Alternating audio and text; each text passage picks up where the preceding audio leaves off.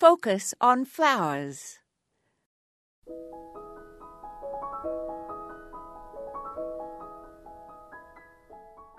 All plants benefit from growing in good soil, and the addition of compost to soil is an effective way to condition it so that plants grow vigorously.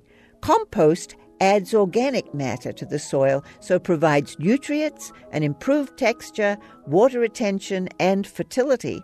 Compost can be made from most organic materials and is best if it is made in an enclosure. In the bottom of a compost container, place some brush or small branches that will increase air circulation under the pile of materials that are gradually added.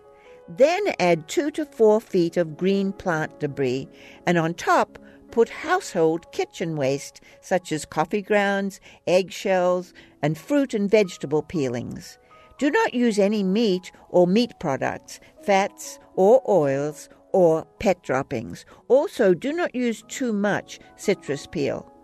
Then add a layer of dry materials such as leaves or straw. When you compost green materials such as weeds, be sure that there are no seeds on them or you will spread them throughout your garden. If you use grass clippings, do not spread too thickly or they will get slimy.